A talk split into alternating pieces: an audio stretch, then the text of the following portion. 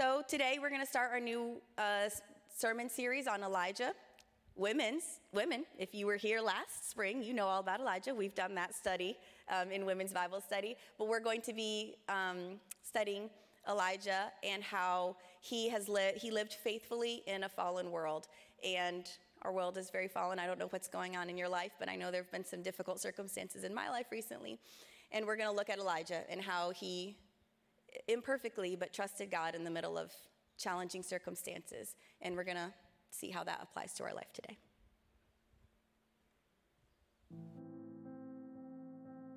Now Elijah, who was from Tishbe in Gilead, told King Ahab, As surely as the Lord, the God of Israel, lives, the God I serve, there will be no dew or rain during the next few years until I give the word. Then the Lord said to Elijah, Go to the east and hide by Kerith Brook, near where it enters the Jordan River. Drink from the brook and eat what the ravens bring you, for I have commanded them to bring you food. So Elijah did as the Lord told him and camped beside Kerith Brook, east of the Jordan. The ravens brought him bread and meat each morning and evening, and he drank from the brook. But after a while, the brook dried up, for there was no rainfall anywhere in the land.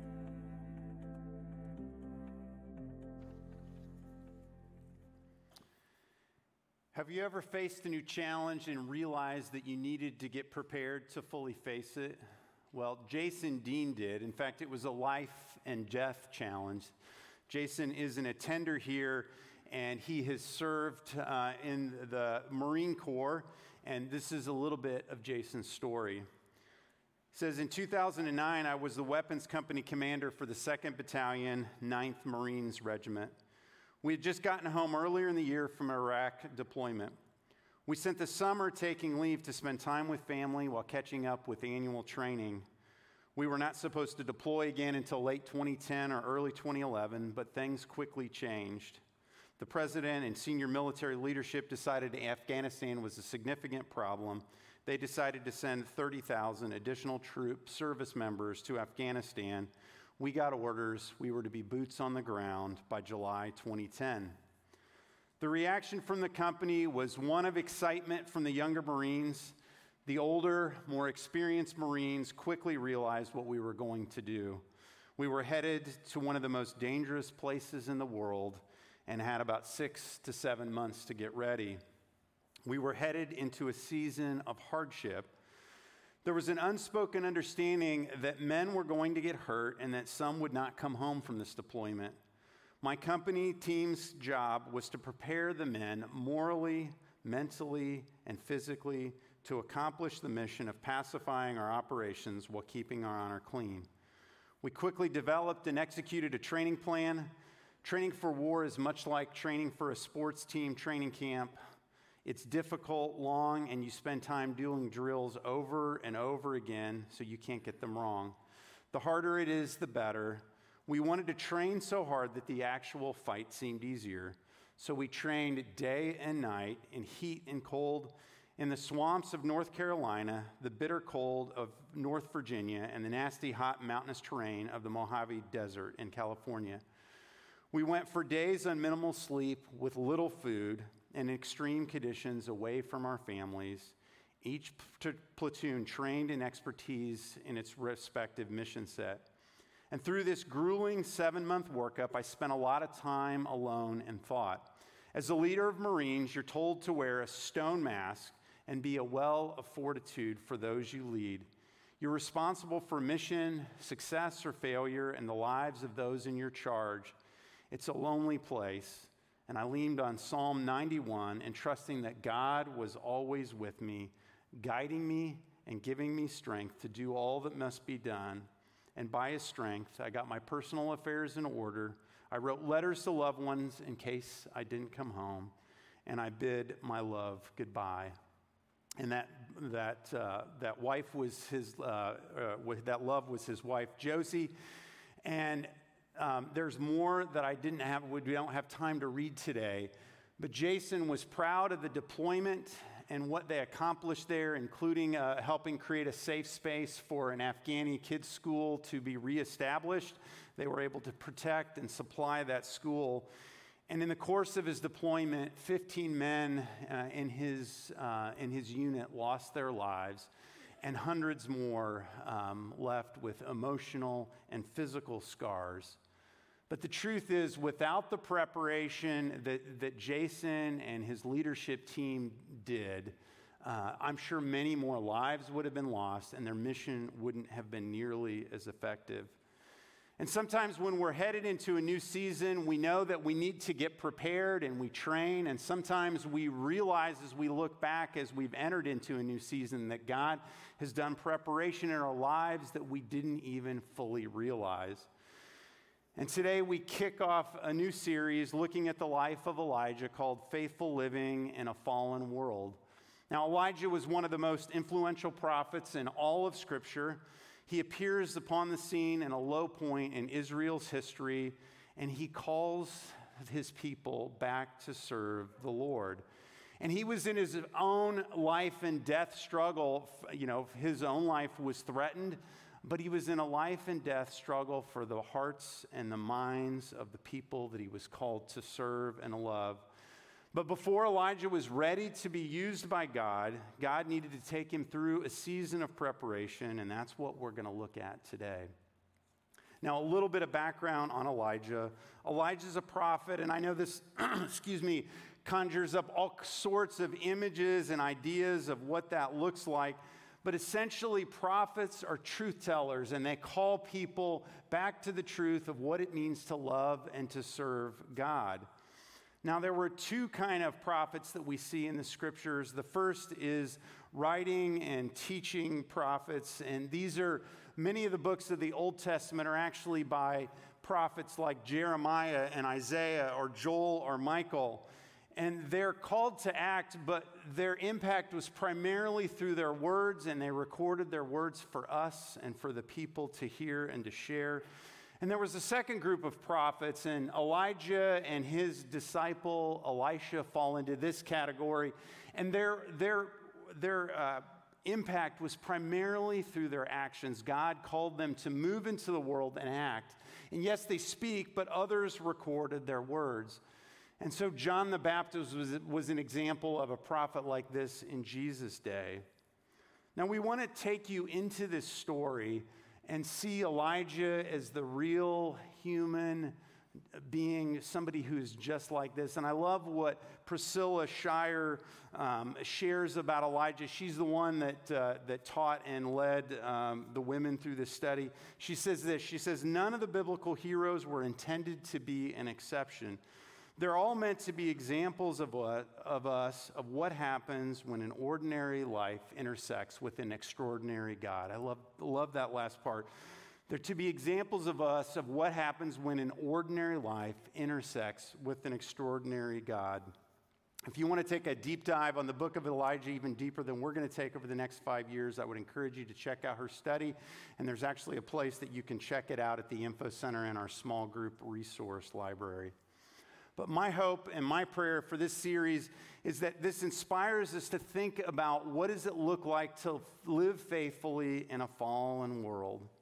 Now, a little bit of context before we dive into the story. Um, Israel, uh, one of their greatest kings was a king named Solomon. And Solomon started off really well serving and following God, but throughout the course of his life, he began to introduce idol worship into the land. And many of his uh, uh, uh, descendants, the kings that followed him, followed into this pattern. And it was disastrous for the kingdom, eventually splitting the kingdom of Israel into two separate kingdoms. But to dive a little bit more into the background and to take us from the time of Solomon to the time of Elijah, we're going to look at a short video clip from the Bible Project. This is one of my favorite resources to study the Bible, and we wanted to give you just a little glimpse into the Bible Project and what they teach uh, on this section uh, on the book of Kings. And so, watch. The next section of the book opens with Solomon's son, Rehoboam, acting just like his father. It's a very sad story of greed and lust for power. He tries to increase taxes for slave labor. And under the leadership of Jeroboam, the northern tribes reject this. they rebel and secede and form their own rival kingdom.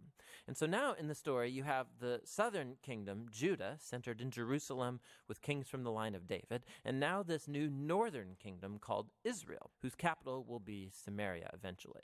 Jeroboam also goes on to build two new temples to compete with Solomon's temple in the south. He puts a golden calf in each one to represent the God of Israel. The connection to Exodus 32 and the golden calf, it's all quite explicit. From this point on, the story goes back and forth from north to south, tracing the fate of both kingdoms. Each one had about 20 successive kings, and as the author introduces each king, he evaluates their reign by a few criteria. Did they worship the God of Israel alone, or did they promote the worship of other gods? Did they deal with idolatry among the people? And did they remain faithful to the covenant like David, or do they become corrupt and unjust? And according to these criteria, the author finds no good kings in northern Israel, 0 for 20. And then in southern Judah, only 8 out of 20 get a positive rating, which connects to another huge purpose in this book, and that's to introduce the role of the prophets, key figures in Israel's history. So in the Bible, prophets were not fortune tellers. Rather, they spoke on behalf of the God of Israel, and they played the role of covenant watchdogs, which means they called out idolatry and injustice among the kings and the people. They were constantly reminding Israel of their calling to be a light to the nations, that they should obey the commands of the Torah, and so the prophets challenged Israel to repent and follow their God.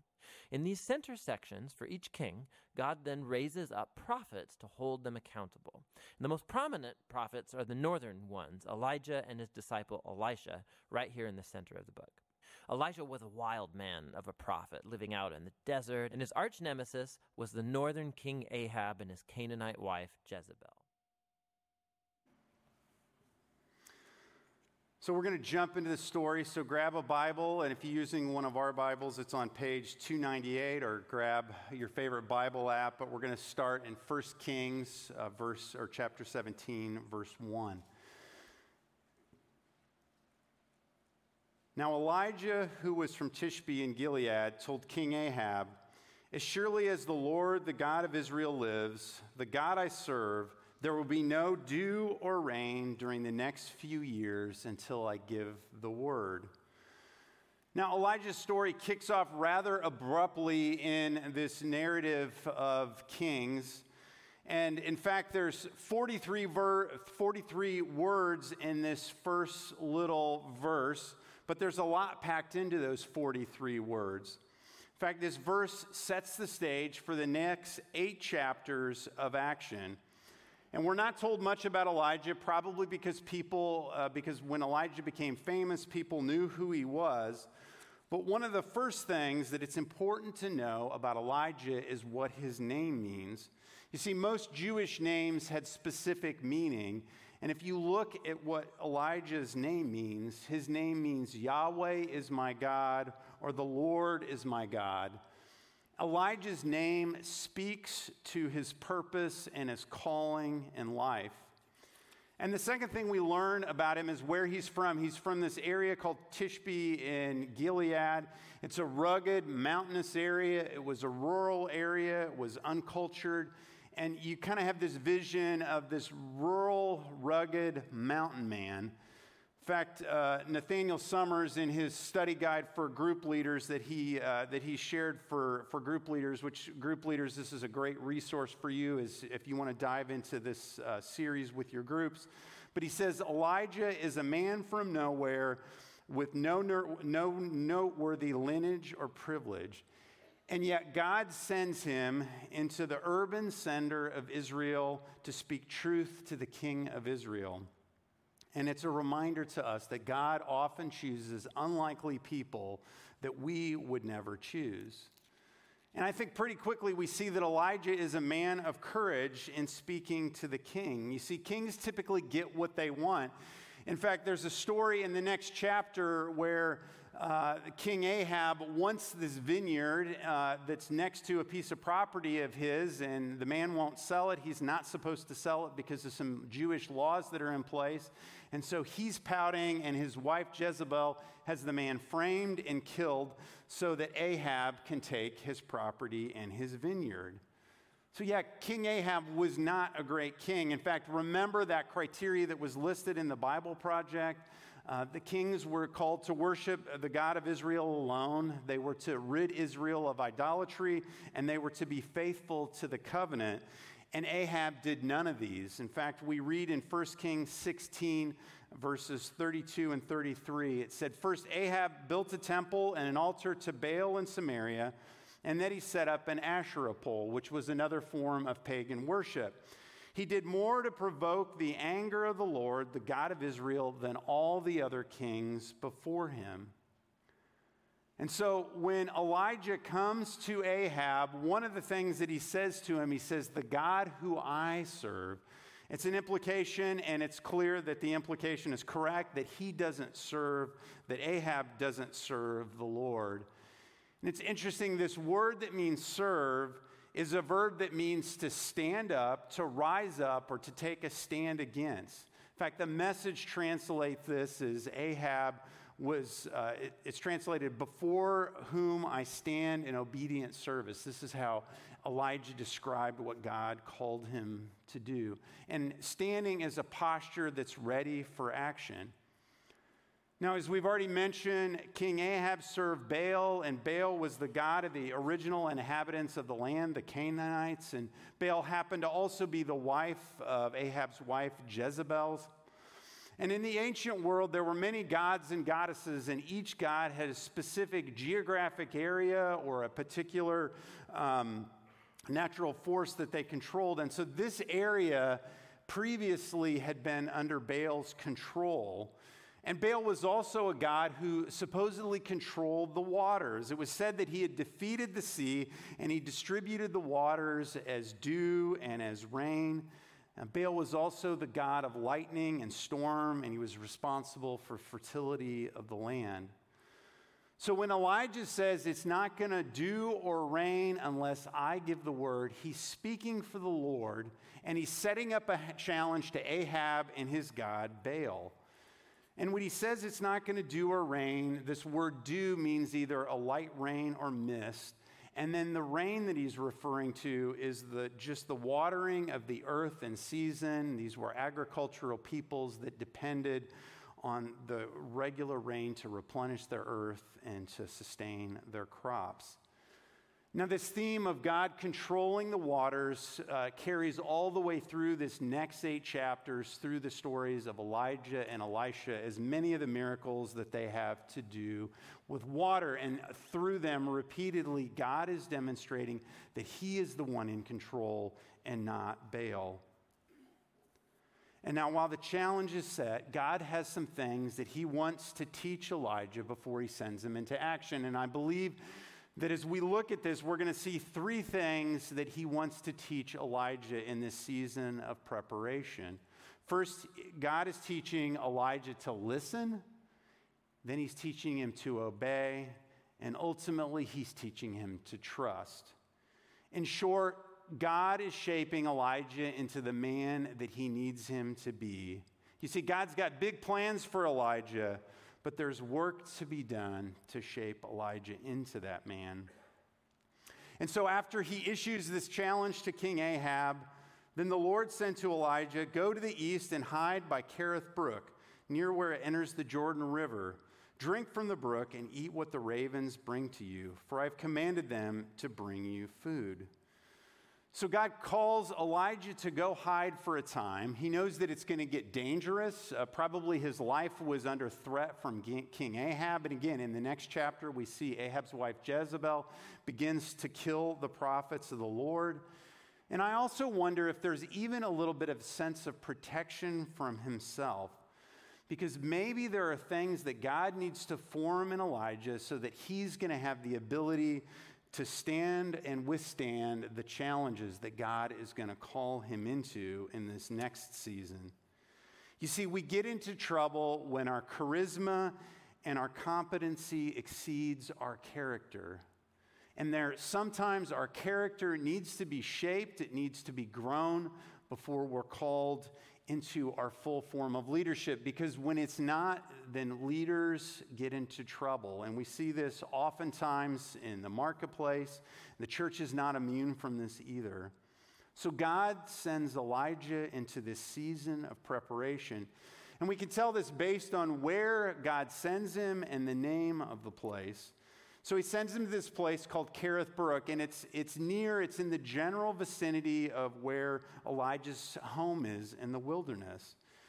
And this word brook means kind of an intermittent stream. And so, because this is a dry and somewhat arid area, when the spring rains come, this brook would have been full of water and then, as the heat of the summer continued, the brook would slowly dry, dry out. And I kind of picture it as kind of a cavernous area that he would have gone to. But it's an area that's close to home, but it's not his home. It's far from the palace where God has called him to confront Ahab, and it's far from the action of that place, but it's also not home, the place where Elijah would have been most comfortable and with the people that he would have been the most comfortable with. There's not a lot happening out in Kerith. It's a pretty remote area. Uh, in our day, there would have been no cell coverage, no Wi Fi, and virtually no people. This is back to basics for Elijah. And this word, uh, it actually comes from a word which means to cut down or to cut off. And Elijah is going to be pretty much cut off from everything and everyone that would bring him comfort and then this word, this word also is the word that sometimes means uh, being put to death. It's a phrase that's being used for uh, being put to death. And I think there are things in Elijah that God knows needs to die off before he can fully use him. And so God starts by teaching Elijah to listen, even when he knows listening may be challenging. Because I wonder if Elijah you know, responded to this call by God to go to the palace, and then fairly quickly he sends him off into the wilderness. But he has to listen to hear to make sure that he knows where Elijah is sending him, or God is sending Elijah. And while the location that he sends him may be challenging, the way that God provides for him when he get there is even more challenging. Now, I had images of this as a kid, this uh, idea of uh, you know, you hear these stories and, you know, you see pictures like this and kind of had this vision of Elijah out in this barren area where God sends these, uh, these ravens to bring him food. And I kind of had this picture of an eco friendly Grubhub, this kind of cool miracle. But as I began to think about the story, and actually as I read some of the work that Priscilla Shirer did on this, I was reminded of a couple of things that changed my perspective on this. First, the Jews considered the ravens an unclean animal. And if you know anything about ravens, they're opportunistic feeders. They'll basically eat about anything. They pick from dead animals. Thankfully, they also eat fruit and nuts. One commentator described them as birds of filth and fear. And I wondered if Elijah thought, couldn't you have sent a dove or something else a little cleaner to, to bring me food? But the truth was, God provided for Elijah, maybe not in a way that he wanted. In fact, the emphasis here is on the provision when it says God will uh, supply you through the ravens. And I think even in the midst of this time, God is also teaching Elijah to be grateful for the way that he's provided. So God is teaching Elijah to listen, and then he's teaching him to obey. And this is what we see Elijah do as we continue on in the story. It says So Elijah did as the Lord told him, and he camped beside Kerith Brook, east of the Jordan. The ravens brought him bread and meat each morning and evening, and he drank from the brook. Elijah obeyed and he did exactly what God had called him to do. But I often wonder if Elijah struggled to understand, and clearly there's a lot we don't know in the story. But I wonder if he did struggle, thinking, Why have you sent me here? But in the midst of this, God is teaching Elijah to trust him. You see, each little step of listening, of hearing from God, and then obeying builds a relationship of trust. And God sees, or Elijah sees God's provision in a place of safety, even if it's an unusual place and a difficult place to live. And I think it's easy for us to kind of move on in the story and say, well, that's really cool. God provided for Elijah. But if you step into the story and really think about it from Elijah's perspective, you know, the first day, Elijah might have been a little grossed out about what the ravens were bringing him, but he had to be a little bit of amazed that these birds were feeding him. And the second day, maybe he kind of got used to it, but was still a little bit of amazed. And he's in this barren place day three and day four and day five and day six. And eventually, I think the, um, the novelty of the place and the God's provision, I think, probably began to wear off. And he was in his place of monotony and boredom, probably settled in. And then I think the questions may have arisen in his mind. And he began to think, or he may have begun to think, is this all there is? I thought, God, that you had called me to do something great. And how long have you, are you going to have me in this place? And what's the point of all this? And then I wonder if he began to think, God, have you forgotten me? Pastor and author Jeff Manion explores what happens to us in these places of transition and struggle in his book, The Land Between. And he says there's five things that we go through. And we don't see all those in this story with Elijah. We actually do see them later with Elijah as God is teaching him some different lessons. But he says we go through a cycle of complaint and then eventually meltdown. And then we began to see God's provision and we experience his discipline, and it ultimately begins to result in growth in our lives. In fact, as Jeff is reflecting on the Israelites uh, in their earlier history, as they're wandering through their own wilderness, learning to listen, obey, and trust, this is what he says. In the wilderness travels of the Israelites, God was out to grow a specific fruit in this harsh environment. He wanted to produce a relationship of trust. He desired an intimate relationship with his people, and trust is the glue that holds any relationship together. This trusting relationship with God would be crucial to the people's ability to fulfill their destiny. You see, God is teaching Elijah to trust him in the waiting because God's sense of timing often doesn't align with our sense of timing, and he doesn't always explain what he's up to.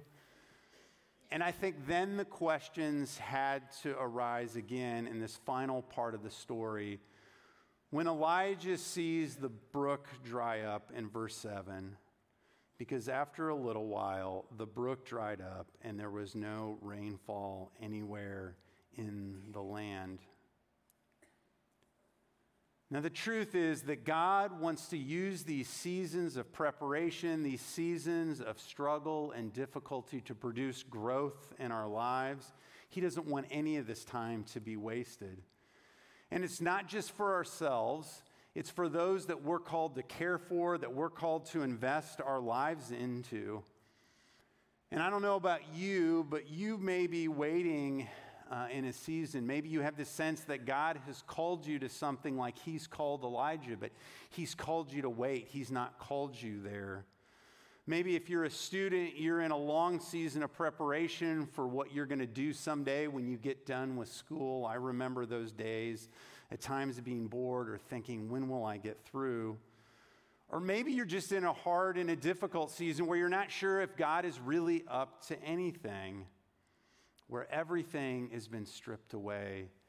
And God is calling you to trust Him, to look for His provision, even if He's providing in a way that you uh, maybe wish it was different. And He's calling for you to trust in His presence.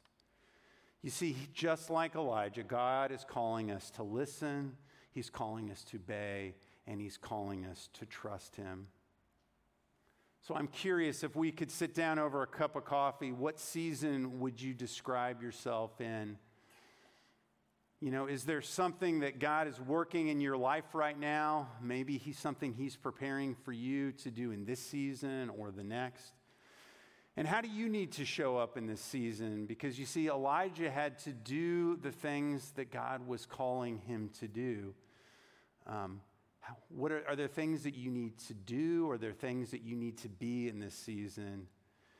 And then lastly, I'd leave you with this question How do you need God to show up?